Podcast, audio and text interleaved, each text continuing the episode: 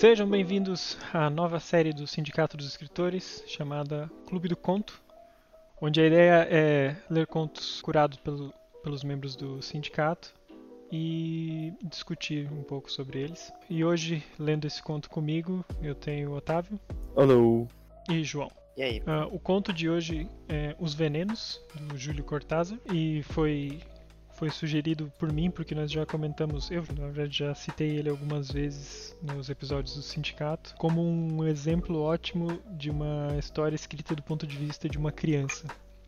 E, então a ideia é, é ler aqui e com- discutir um pouco sobre isso também e sobre os outros aspectos do conto, que é um conto muito, muito bom e muito interessante. E em que livro que o nosso, nosso ouvinte pode encontrar esse conto? Ah, sim, tá no livro O Final do Jogo, que vai ter um link pro, pro livro no, no Goodreads, no post. Uhum. E esse livro é uma coletânea de contos que também é bem interessante porque eles são separados por dificuldade. Então tem os contos de nível fácil, nível fácil, médio e difícil. E esse é do nível fácil. Uhum. Pra não quebrar muita cabeça no primeiro episódio aqui É. dessa nova série. Pois até seria interessante no futuro a gente voltar para algum dos mais complexos, porque tem uns que realmente fica quebrando a cabeça para tentar Uhum. descobrir o que aconteceu. Então, Uhum. É um livro muito bom e já fica também. Acho que eu já recomendei no outro episódio, Uhum. mas fica Mas fica a dupla novamente. recomendação. Que talvez esse conto dê o gostinho para quem quiser ou ler mais do Cortázar ou, ou- ou ler esse livro. E eu comprei esse livro há muitos anos porque eu tinha uma amiga que falava muito bem do Cortázar e eu lembro dela me descrever assim sobre algumas histórias dele e eu achar umas ideias assim muito inusitadas, muito legais. E daí eu fiquei com o nome do Cortázar na cabeça e um dia eu vi na banca esse livro e comprei assim, tava em promoção, comprei o livro e dei pra, pra minha esposa porque ela porque ela queria. Eu não lembro se ela já tinha lido ou se ela queria ler, mas dei pra ela. E aí agora Uhum. só, depois de muitos anos, isso deve fazer uns uns oito anos, seis anos, sei lá, que eu comprei. Fui ler, porque daí ela, ela, me- ela, me, me- ela leu e gostou muito e me sugeriu. E eu li. Recomendou de volta, né? É, foi, foi tipo isso. Recomendou. É que isso foi tipo, eu, eu fiz isso tipo o Homer naquele episódio que ele compra a bola de boliche pra Marge. E eu fiz tipo isso, né? Eu tinha, Uhum. achava, eu tinha interesse em ler esse livro e dei de presente pra ela, porque ela queria ler também. Ai, ai. A nível de esclarecimento, essa é uma série quinzenal. Então, a cada 15 dias a gente vai estar trazendo um conto, lendo ele inteiro, comentando após. E nesses primeiros episódios nós vamos estar trazendo contos que particularmente nós gostamos e gostaríamos de debater como um grupo, mas posteriormente abrindo espaço para dicas indicações nas redes sociais e e-mails de contos que vocês, ouvintes, gostariam de ouvir nós debatendo e lendo também. Uhum. Então, se você já leu o conto Os Venenos de Júlio Cortázar, pule para.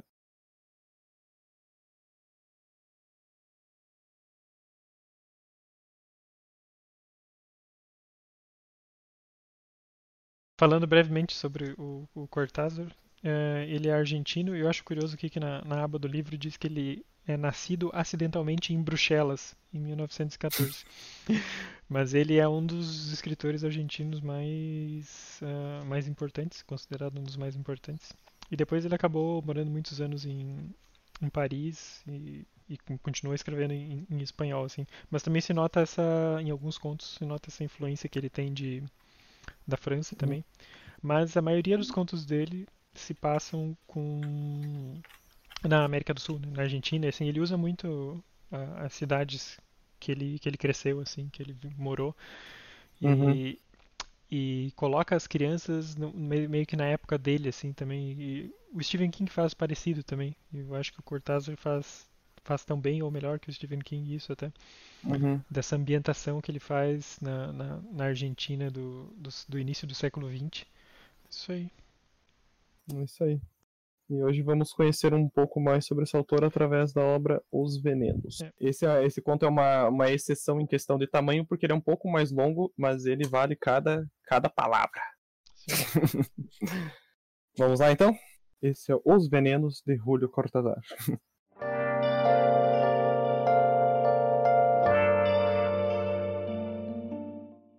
No sábado, tio Carlos chegou ao meio-dia, com a máquina de matar formigas.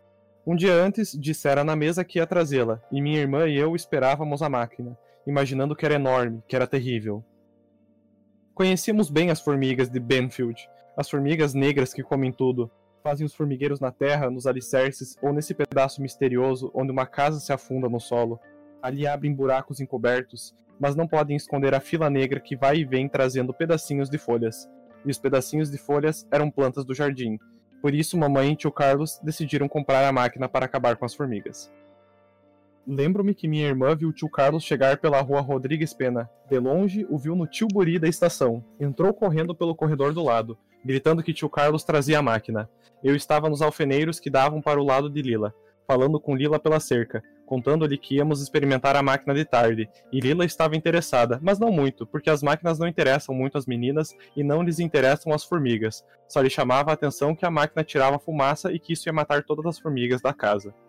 Ao ouvir minha irmã, disse a Lila que tinha de ir ajudar a descer a máquina, e corri pelo corredor com um grito de guerra de, de Sitting Bull, correndo de um jeito que inventara naquele tempo, e que era correr sem dobrar os joelhos, como que chutando uma bola. Cansava pouco e era como um voo, embora nunca como o sonho de voar que eu sempre tinha então, e que era recolher as pernas do chão, e com apenas um movimento de cintura voar a 20 centímetros do solo, de um jeito que não se pode contar de tão linda, voar por ruas largas, subindo às vezes um pouco e outras no resto do chão com uma sensação tão forte de estar desperto, apesar de que nesse sonho o problema era que eu sempre sonhava que estava acordado, que voava de verdade, que antes o havia sonhado, mas dessa vez era de verdade. E quando acordava era como cair ao chão, tão triste sair andando ou correndo, mas sempre pesado, voltando para baixo a cada salto. A única coisa um pouco parecida era esta maneira de correr que inventara, com os tênis de borrachas Kids Champion, de ponta reforçada. Dava a impressão do sonho, claro que não se podia comparar. Mamãe e a vozinha já estavam na porta, falando com o tio Carlos e o cocheiro. Me aproximei devagar, porque às vezes gostava de que me esperassem, e com minha irmã olhamos o volume envolto em papelão e atado com muita corda, que o cocheiro e tio Carlos baixavam a calçada.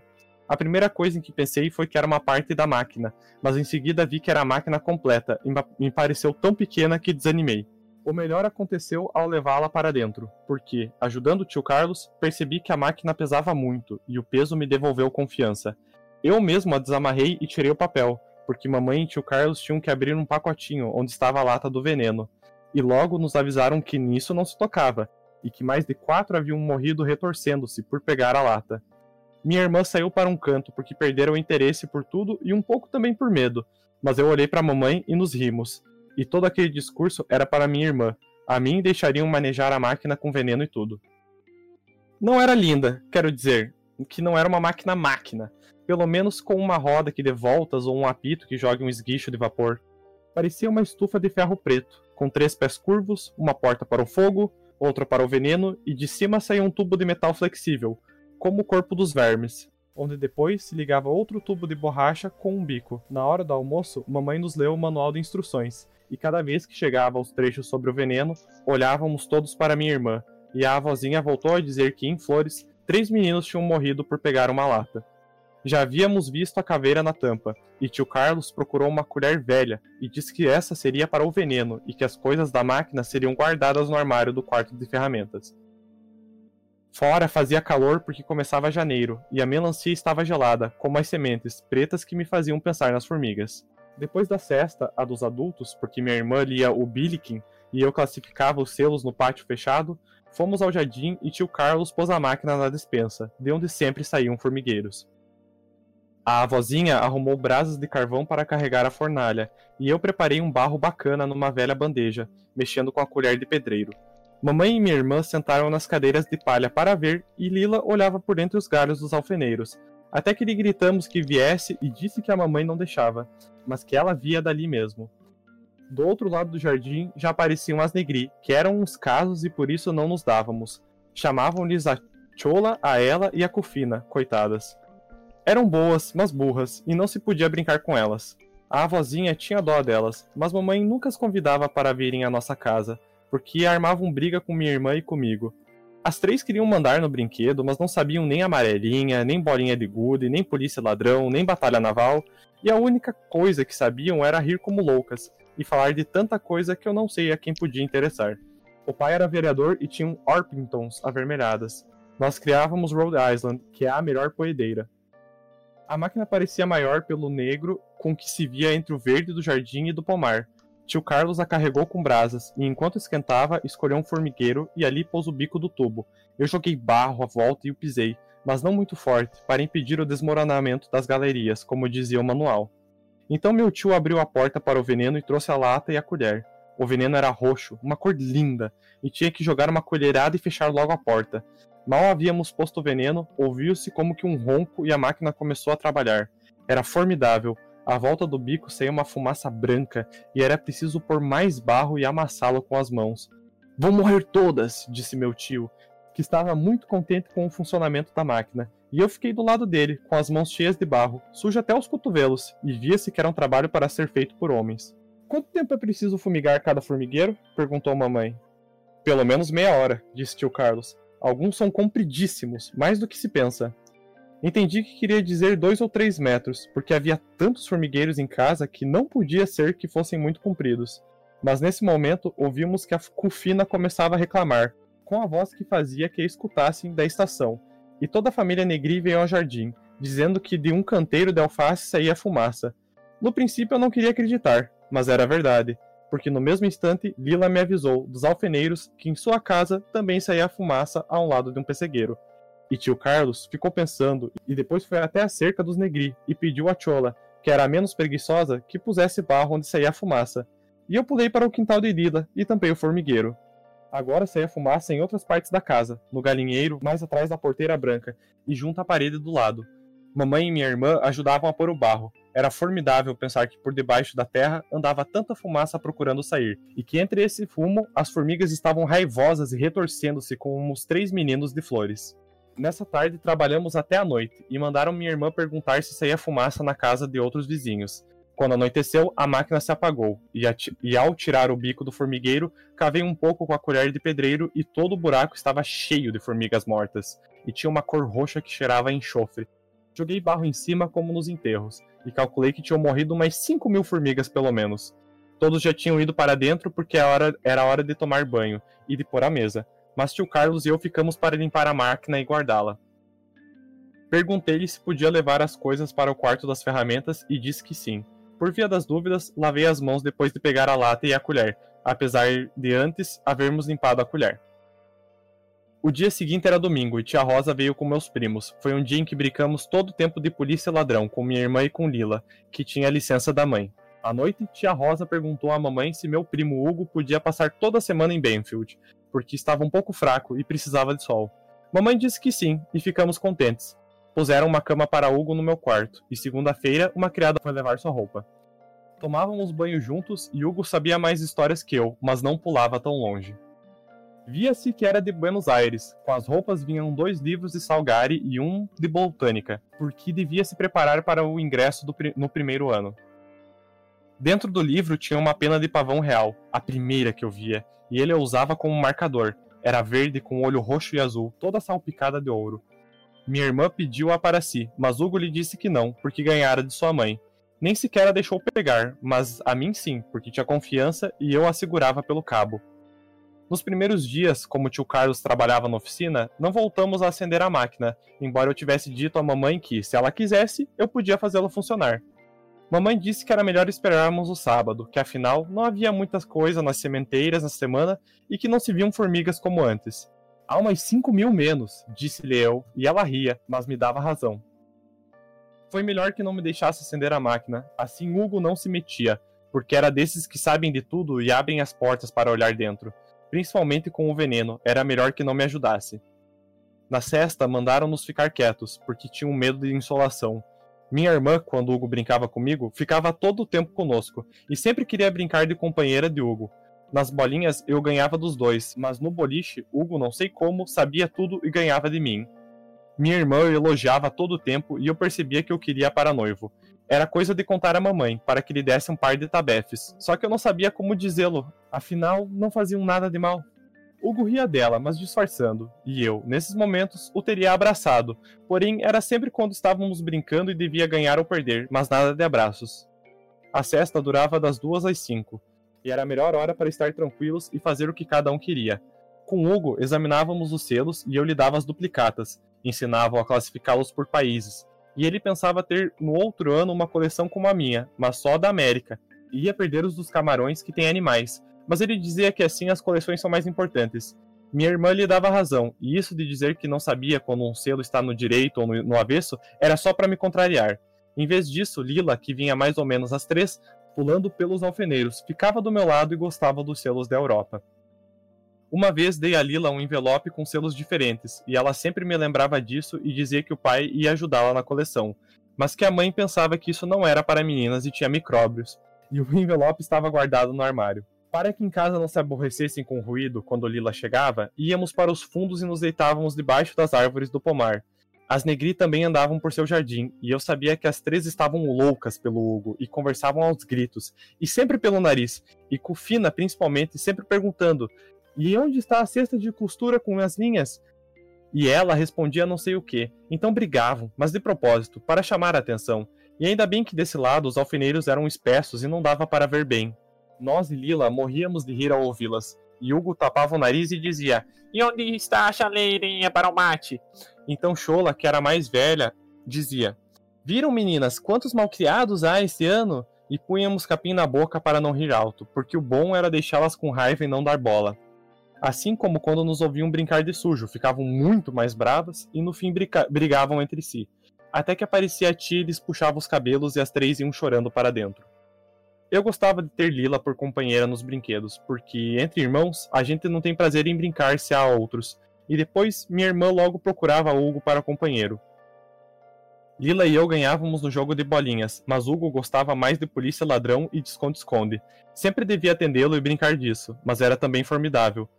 Só que não podíamos gritar e os brinquedos assim, sem gritos, não valem tanto.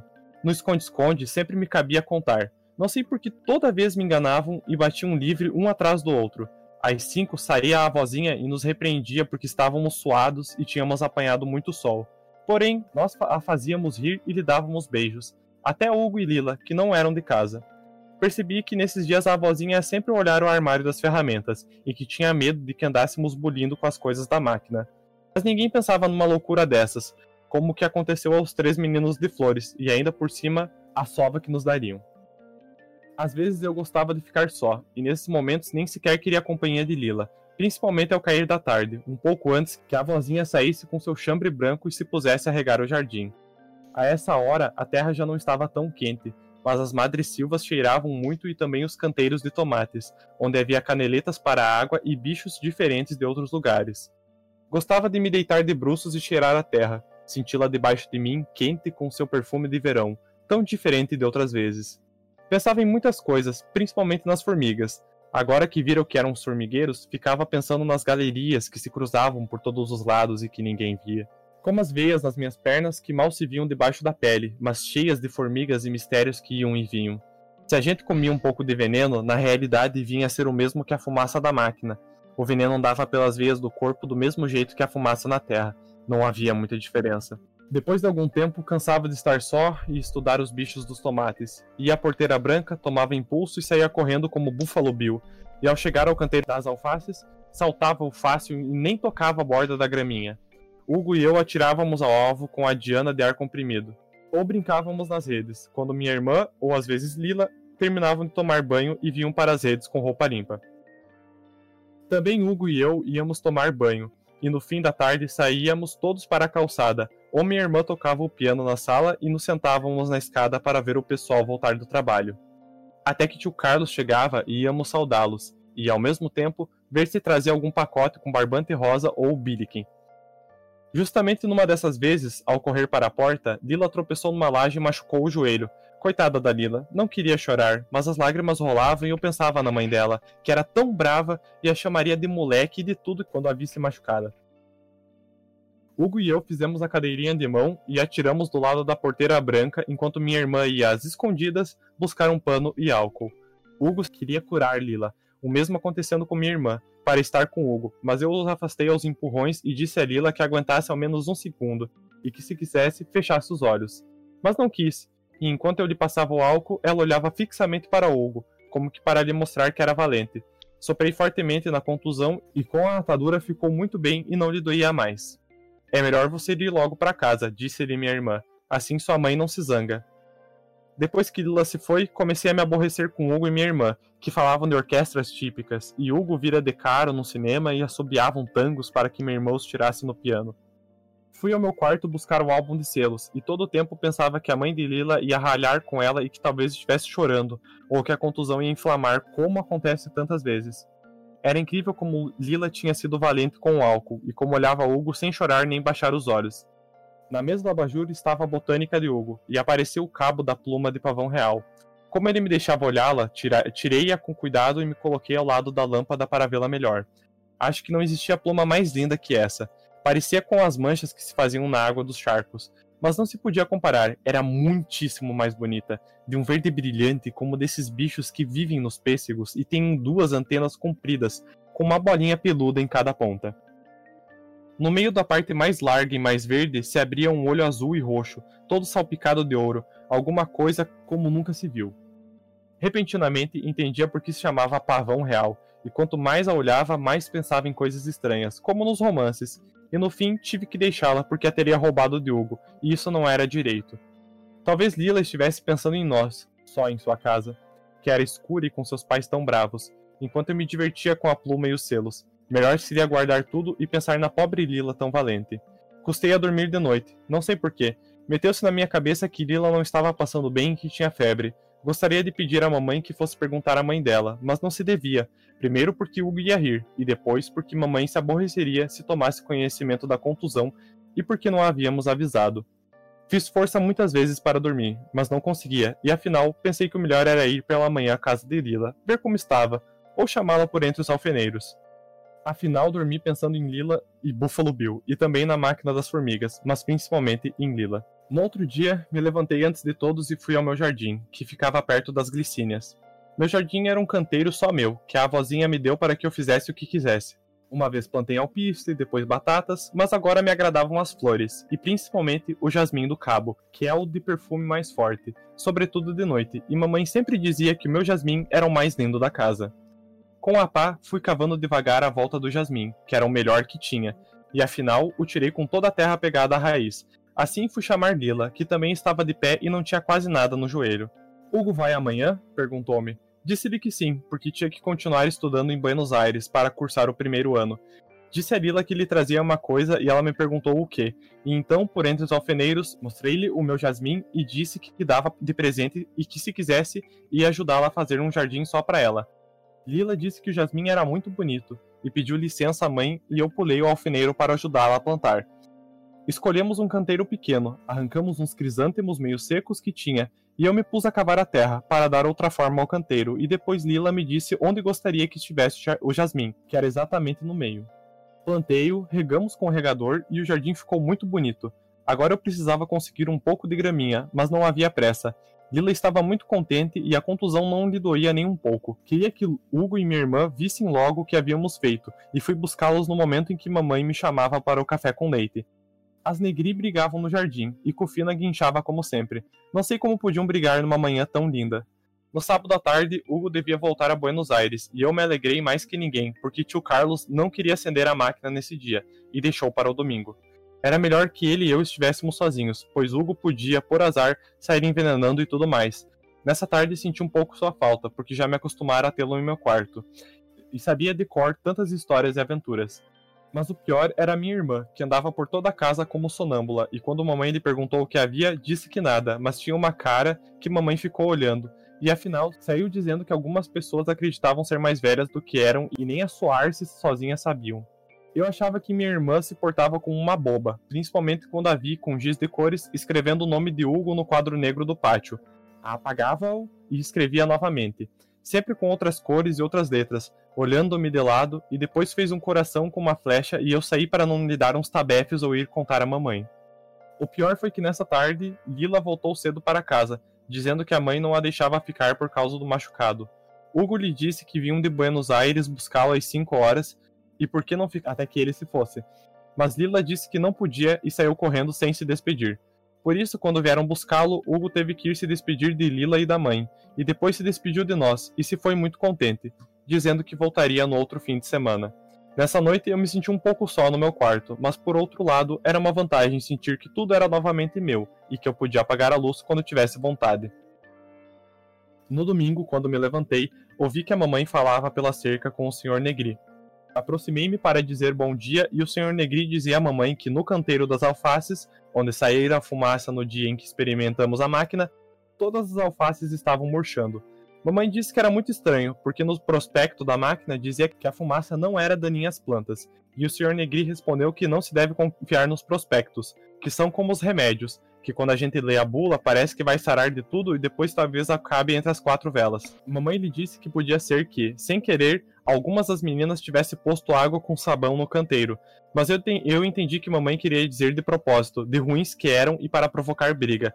então o Sr. Negri disse que ia averiguar, mas que se realmente a máquina matava as plantas, não via vantagem em ter tanto trabalho. Mamãe lhe disse que não ia comparar umas alfaces mortas com o estrago que fazem as formigas nos jardins, e que à tarde íamos acendê-la, e se vissem fumaça, que avisassem, que taparíamos os formigueiros para que eles não se aborrecessem.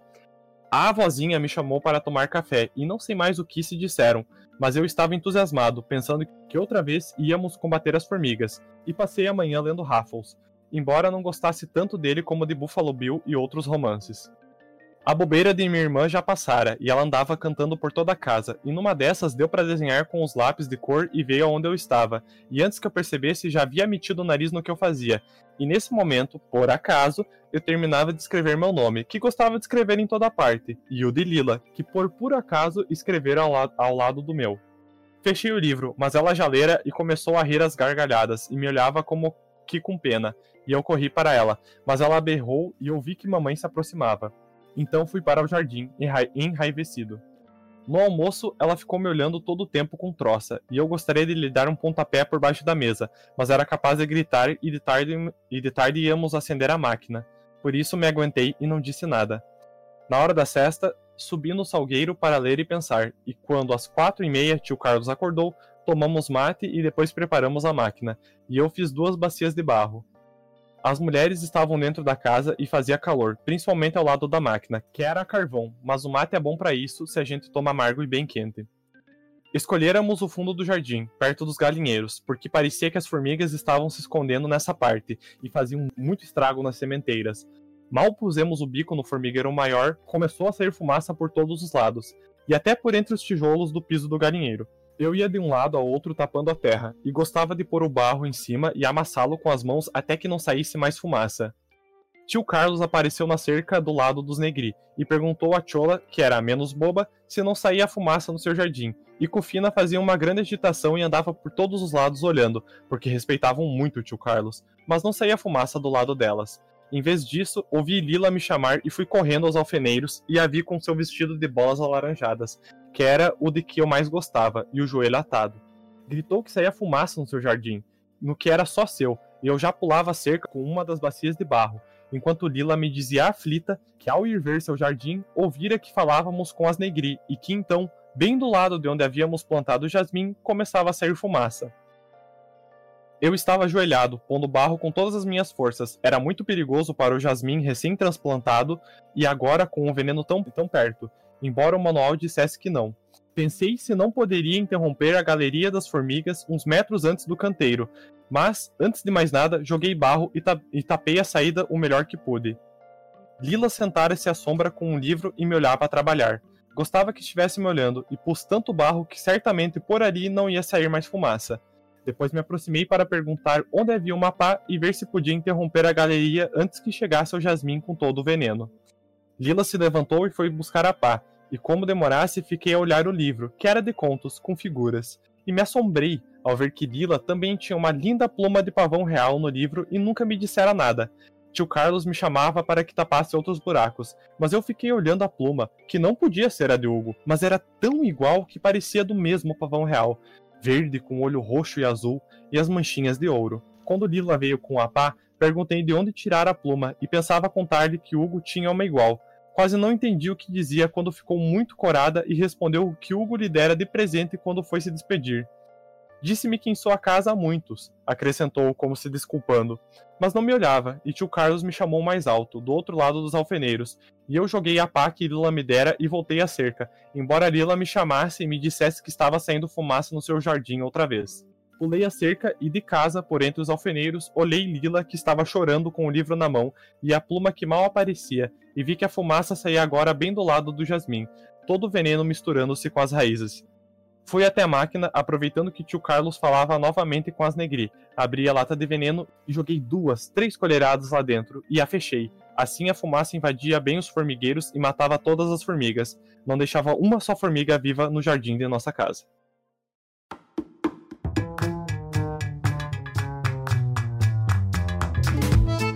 Esse foi Os Venenos de Julio Cortazar, ou Julião.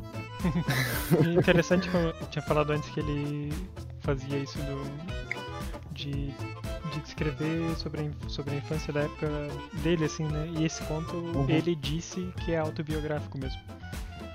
Ah, aconteceu com ele. Uh, Ou com alguém o, que o menino, é, o menino ali é ele. Não sei se a situação ah, toda tá. dos venenos é exatamente igual. Uhum. Mas, é, mas ele, ele escrevia muitas histórias com ele nelas, assim. Mas, tipo, o bairro é o mesmo que ele, as brincadeiras eram as brincadeiras que ele. Uhum. Que ele mas ele eh, não deixa claro se até o final da história é o mesmo, nem nada. Só ah, a situação. Pois eu acho que não. Uhum. É.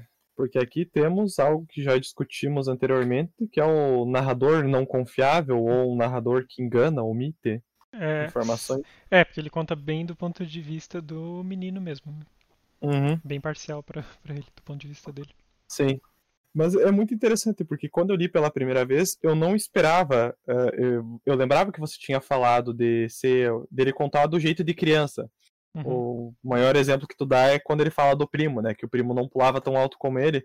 Mas eu acho que tem um, um parágrafo ali no começo que é quando ele fala do sonho que ele sonhava voar em voar, que, que ele sonhava que estava voando e tudo mais, que tipo ele, ele distorce toda toda a narrativa, né? Ele para de contar o que está acontecendo para falar do sonho que ele está voando, né? É, esses fluxos de consciência é. ele faz muito, né? Que ele tá contando uma é. coisa e de repente uhum. ele, ele pula para uh. para sei lá, uma coisa que ele imagina ou para algum detalhe Isso. assim que uhum. não, não é essencial para trama, né? É só uma, uma uhum. viagem uhum. dele momentânea assim. Que parece uma e... criança te explicando alguma coisa, né? Na primeira leitura que eu fiz antes também, eu achava que eles eram todos crianças de tipo 10 anos. Só que o primo, na verdade, é bem mais velho, né? O primo tem 13, 14 anos do que. É um assim... pouco mais velho. É, ele tá entrando no ensino médio, pelo que dá para entender. Ou ensino superior, porque ele tá lendo um livro de botânica, né? Eu achei interessante que, que daí fez mais sentido a, toda a questão do triângulo amoroso, por assim dizer, que tem, né? Entre o narrador, Lila é, e o Hugo. Não, é porque, tipo, não tinha feito tão sentido para mim, porque para mim Lila era uma criança também. Só uhum. que agora, observando, ela é mais ou menos da idade do primo dele. E é ele que tem uma paixão numa garota mais velha, sabe? No narrador, no um caso. É, porque o narrador, sim, é bem criança. E sim, dá a entender que essa é a primeira paixonite dele, né? Sim, e, e, tudo a parte do narrador não confiável vem muito desse ciúme que ele sente, né, da, dela, uhum. e então ele ele tá sempre carregado de, desse ciúme, assim, quando ele vê Tipo, ele, ele fica uhum. descrevendo uhum. como ela olha pro primo enquanto ele faz o curativo dela, né? Então ele tá sempre ali é. se esforçando para ter a atenção dela. Só que ele não, ele não entende que é ciúme, né? Tipo, ele deixa bem claro uhum. que tipo, ele não entendia por que, que ela tava olhando tanto para ele. E... Uhum. Tanto que ele ficou incomodado de noite por não entender isso, né? É, ele é meio ingênuo, né? É, e... Só que ele meio que tinha noção porque ele sabia que se ele falasse alguma coisa pro Hugo, o Hugo ia dar risada, né? Tipo, ia ficar besta. Então é muito interessante ver como várias coisas ele não, ele não deixa explícito como ele se sente, mas você entende pela maneira que ele está descrevendo, né? Sim. Ele não deixa explícito que ele é apaixonado por Lila. Sim, porque também... Ele até tenta mentir, né? Porque também é uma, mais ou menos a forma que uma criança se comunica, assim, né? A é. criança é. não fala com clareza sobre os sentimentos dela, né? Uhum. É, eu, acho, eu acho engraçado como tem tem um momento em que ele tá falando da irmã, né? Ele fala, ah, minha irmã tava boba escrevendo o nome de Hugo e desenhando um coração, né? Uhum. E deu vontade de bater nela e não sei o quê, porque isso era besteira. Só que daí depois ele tá fazendo isso com a Lila, né? Uhum. E não, não. E daí ele se vê meio que desarmado. Sim. Uhum. Tem outra coisa que é interessante que é o tema de morte, né? Que é no, no conto todo. Que da primeira vez que eu li, eu sempre eu fui lendo pensando que quem era que ia morrer no final, né? Né, Porque exato. Ele dá, ele dá muita. Uh, tá sempre falando sobre, o- sobre o veneno, assim, e sobre Desde o o título, manuseio. né? Assim, Desde o título ele dá sobre o manuseio do veneno, né? E ele fica. E, e tem esse ciúme dele que ele tem com, com o primo. E ele fala às vezes que o primo. ah, que ele acha que o primo não saberia manusear muito bem o veneno e tal. Então você fica pensando, pô, será que em algum momento o ciúme vai causar ele de, sei lá, né, vai enfiar na comida, no café do primo, veneno, alguma coisa Ah, assim. meu Eu, eu, eu tava o Uhum. tempo todo Sim, pensando sim, sim. que ia ter uma coisa assim, porque tipo, também é uma criança, né? Ele não, não- é, ele- apesar dele ter a noção do perigo do veneno, né? Eu achei que ia Ah. acabar com, uma- com acontecendo alguma coisa assim, por algum acidente, ou mesmo por ciúme dele, ele ia acabar ou, ou envenenando o primo ou, ou alguma outra pessoa. A, a noção de veneno é o ciúme e a inveja dele, né? Tipo, Uhum. é, é essa noção que, que o, o título traz. Mas eu acho interessante você ter comentado do veneno, porque eu acho que ele fica. é, ele fica o tempo inteiro falando, ah, não, não dá pro primo chegar perto, porque ele vai se, se abobar com o veneno e tudo mais. Mas é meio que, tipo, um medo, sabe, do primo fazer tão bem ou melhor que ele, Uhum. essa função de colocar o veneno na máquina, porque no momento, na casa, é só ele que faz isso, né? O tio Carlos só ensinou ele a colocar o veneno na máquina. Uhum. Então, tipo, é a única coisa que ele tem pra, particularmente, se achar superior ao primo, né? E, e é interessante como ele vai, tipo, torcendo, ah, tomara que o tio Carlos não use a máquina, porque daí ele vai se meter. Mas pra você, ele diz que é porque o primo vai ser burro. Mas você sabe que o primo não Uhum. vai ser burro, isso, né? É bem, bem interessante como, como você colocando a narrativa no olho de uma criança, é- ela, ela tenta te enganar igual, né? Sim. Distorcer a realidade. É, nessa hora que ele fala do, do Hugo, né, que é o primo, tem uma frase legal que ele diz aqui que é assim Hugo não se metia porque era desses que sabem de tudo e abrem as portas para olhar dentro. Principalmente com o veneno, era melhor que não me ajudasse. Essa frase exemplifica bem o que tu estava falando, porque ao mesmo tempo ele diz que o Hugo sabe é desses que sabem de tudo e abrem as portas para olhar dentro. É tipo é, é alguém que É mais é, velho, inte- é mais é. velho, é inteligente, então ele, ele admite que é inteligente, mas ele tenta usar isso como se fosse uma coisa ruim que fosse levar É, ele a se envenenar. Como se ele fosse metido, é, como se ele fosse metido, né? Não, não de inteligente, né? De, tipo, ah. Mas é, é- e como a gente não tem muitas falas do Hugo, acho que até não tem nenhuma fala de fato do Hugo na, na história, a, a gente não sabe de fato o tom que ele fala, mas é, pro personagem deve ser num tom de, de rebaixar, né? De tipo, Uhum. tratar ele como uma criança infantil, como uma criança que ele é, mas o garoto não, não se contenta com isso, porque quando o Hugo não tá em casa, ele é o, o filho mais velho, o filho mais inteligente, né? Pelo Sim. que dá a entender. E, e ele também propositalmente não coloca a voz, não dá voz ao Hugo, né? Sempre se o Hugo uhum. fala ou faz alguma coisa é pela voz do, do personagem, do principal. Isso, pela descrição dele. E ah, mesmo que sutilmente, é, o autor trata um pouco do, da relação de machismo de- dessas Sim. famílias de, de filho e filha, mas é bem uma pincelada assim, bem sutilmente, porque é, é no ponto de vista da criança, né? Sim, mas, Mas, tem- tipo- mas faz bem esse, esse, essa masculinidade. Tem uma hora que ele fala das mãos Do com as, com as mãos cheias de barro, sujo até os cotovelos. E via-se que era um É. trabalho para ser feito por homens, né? Isso. Ma- Mas, antes disso também, ele uma fala quando do veneno que ele que a, a- ele tipo a mãe dele também está sendo machista no sentido de tipo ah falar que se encostar na lata de veneno ia morrer. Só que tipo ele sabe que ela tá falando isso pra irmã não encostar na lata de veneno, né? Uhum. Sim, Mas é, que eu, é não, eu não cheguei a ver essa parte como machista, porque eu supus que é Uhum. só porque a irmã dele era, tipo, mais novinha, entendeu? É, mas eu mais vejo que- criança. mas ele trata Sim, logo no, não- no- Pode, pode ser, No claro. segundo parágrafo Uhum. ele trata ela me- meio como, como, como burra e por, porque ele diz É. assim, ah, as máquinas não interessam muito as meninas e não lhes interessam É, as formigas. isso. Ele tipo, ah, tipo, sei lá, ela é mulher, ela não quer saber de, de, de formiga, né? E de É máquina, como se né? fosse um trabalho de homem, Entendi, né? é. E quem e quem conduz a máquina é um homem que é o tio Carlos, né, É. no caso. Tem toda essa questão de dá a entender que é e isso que é curioso, porque essa história dá a entender que é uma família sem pai, né? Tipo, Uhum. pai divorciado e tudo mais, É. que entre aspas a figura paterna é o tio Carlos, que ele respeita e tudo mais. Uhum. Então é, é bem interessante. E ele não, te- não te fala isso com, com todas as palavras, você tem que juntar. Isso que eu achei o, o mais interessante de- dessa trama. Outra coisa que eu achei ah, interessante às vezes como ele descrevia era, por exemplo, tem uma quando ele fala que a, a Cofina perguntava, ele, ele diz: "E onde está a cesta de costura com as linhas?" E ela respondia: "Não sei o quê". Esse tipo, isso é muito do narrador não confiável também, que tipo, ele tá pouco se fudendo pro que, que ela, ela diz, assim. Então ele diz, tipo, ah, sei lá, ela respondeu qualquer merda, sabe? Tipo, Ah, e às vezes nem eram, tipo, vizinhas tão ruins assim, era ele que não gostava delas também, né? A gente nunca Ou tem só essa certeza, né? criança também, né? É, porque, tipo, o comportamento que ele descreve dessas vizinhas, das Negri, é o mesmo comportamento que ele tem com a irmã. É, tipo, Uhum. birra por qualquer coisa e tudo mais. Então eu acho bem interessante. Ah, eu acho engraçado no final, quando ele trata. Deixa eu ver, é, acho que é no último, no último parágrafo que ele fala as mulheres, sabe? Ele fala num tom. Quando ele- esse as mulheres. Aqui, as mulheres estavam dentro de casa e fazia calor. Esse tom, esse jeito de falar as mulheres dá a entender que ele tá tentando ser mais maduro, sabe?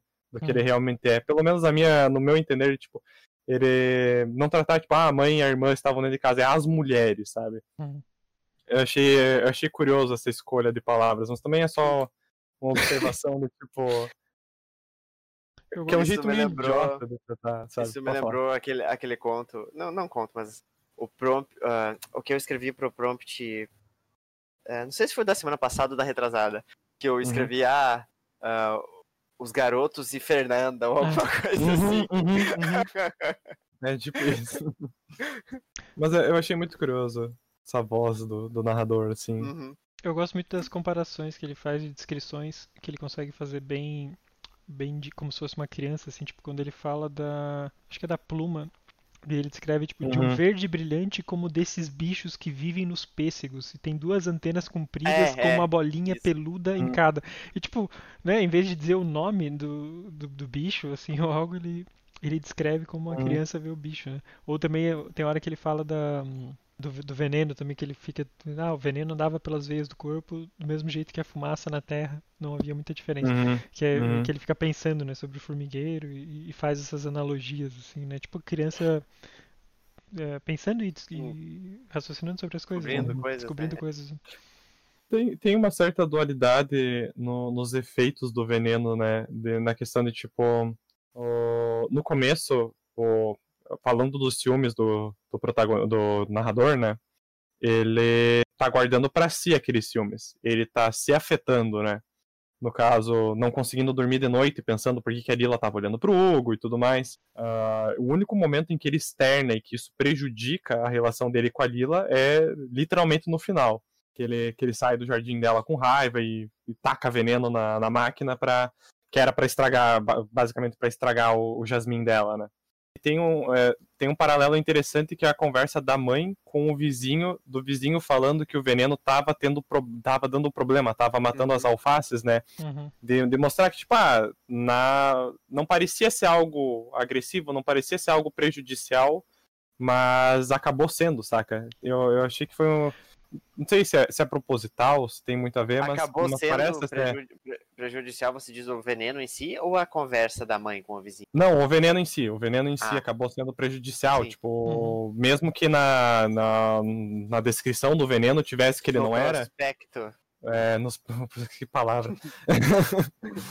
Falando É. nisso, qu- quando eu tava lendo o texto, eu, eu me peguei percebendo alguns, alguns termos que eles usam para certas situações, né? Que nós não usamos os mesmos no português.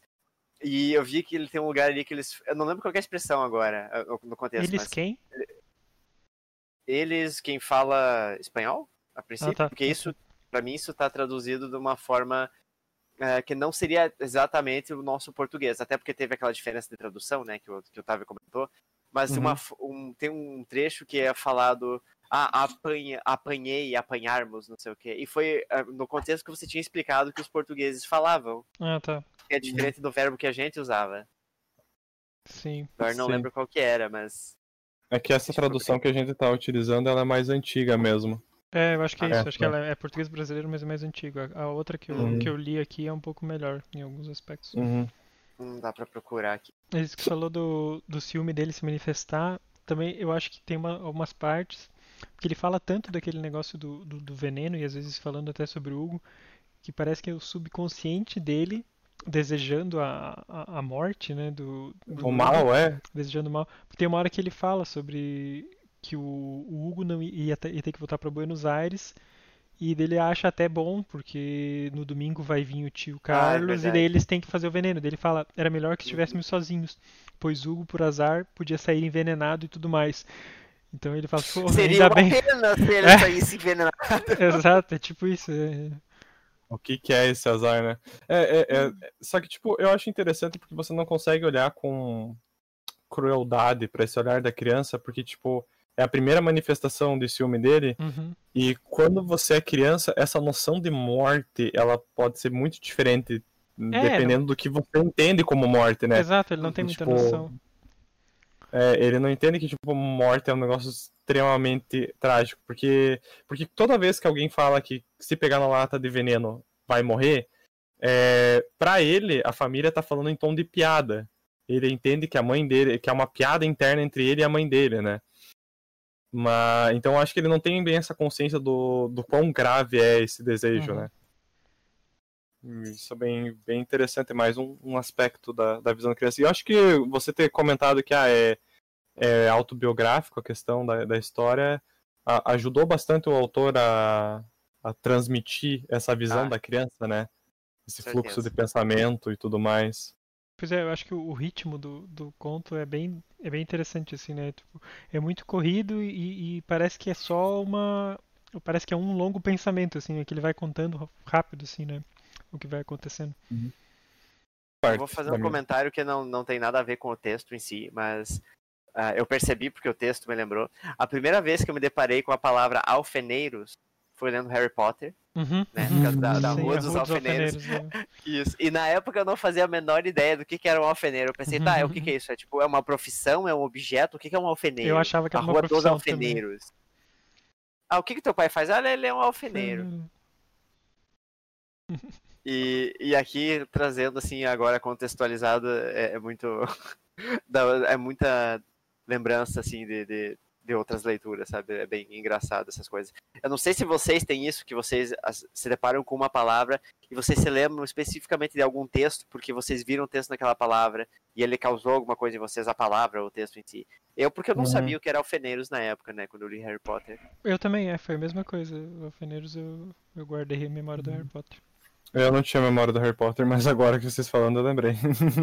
Inclusive, se você procurar Alfeneiros no Google, deve ser um dos primeiros resultados. Rua dos Alfeneiros, número 4, ou algo assim, né? O endereço É. do- dos Dursley. É. Uhum.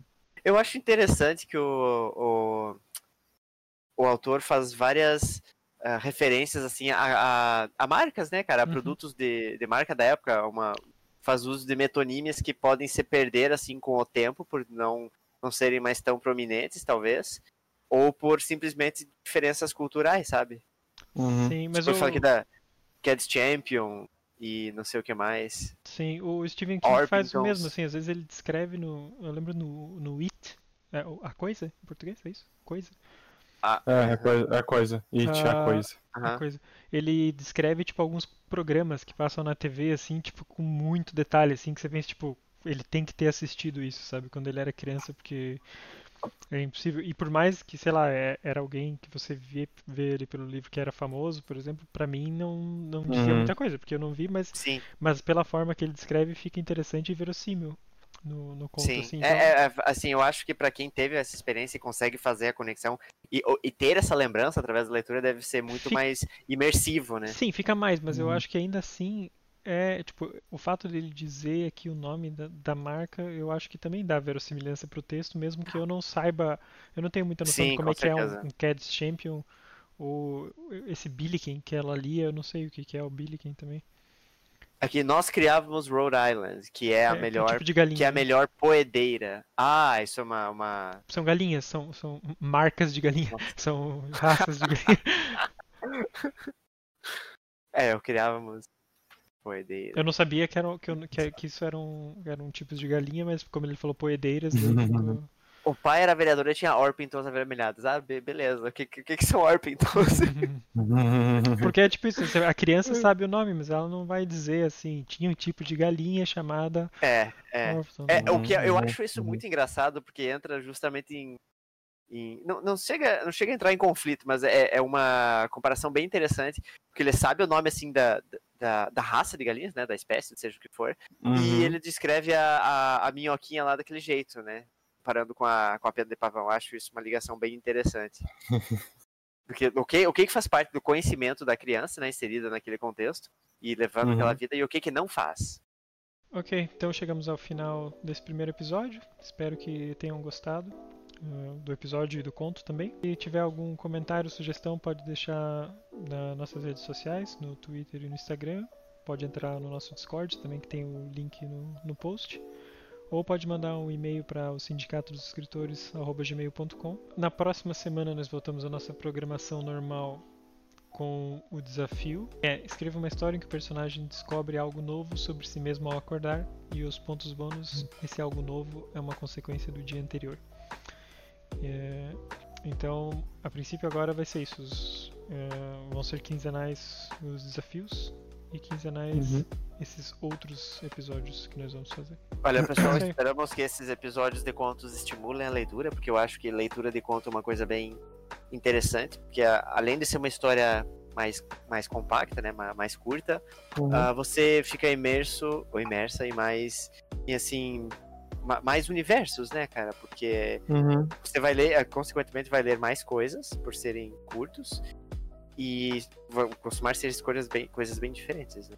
Assim, elas. É interessante mencionar, falando sobre contos, que o Cortázar tem uma analogia muito interessante, que ele fala que hum, os- enquanto os romances precisam ganhar a luta nos pontos, Ah, sim. os contos precisam ganhar de nocaute, né? E Uhum. que é muito isso, inclusive no último episódio que nós estávamos lendo os nossos textos, o, o- acho que foi o Otávio que comentou sobre a- eu, eu terminar a última o conto com uma frase às vezes De impacto. impactante, né? E daí eu lembrei disso quando eu vi essa frase do, do Cortázar. né? Tipo isso, tem, tem que É deixar uma impressão forte, assim, porque é uma história pequena. E- Comparado a um romance, né? Uhum. É.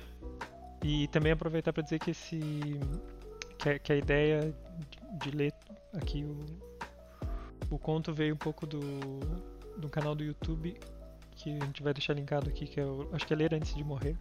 Foi ler antes de morrer. uhum. E, e ela também comenta sobre isso do, do Cortázar lá. E ela lê também alguns, alguns contos dele. E é bem Uhum. legal. Bem, bem bacana. Então é isso. Até semana que vem, de volta aos desafios semanais. Até, Até pessoal. mais.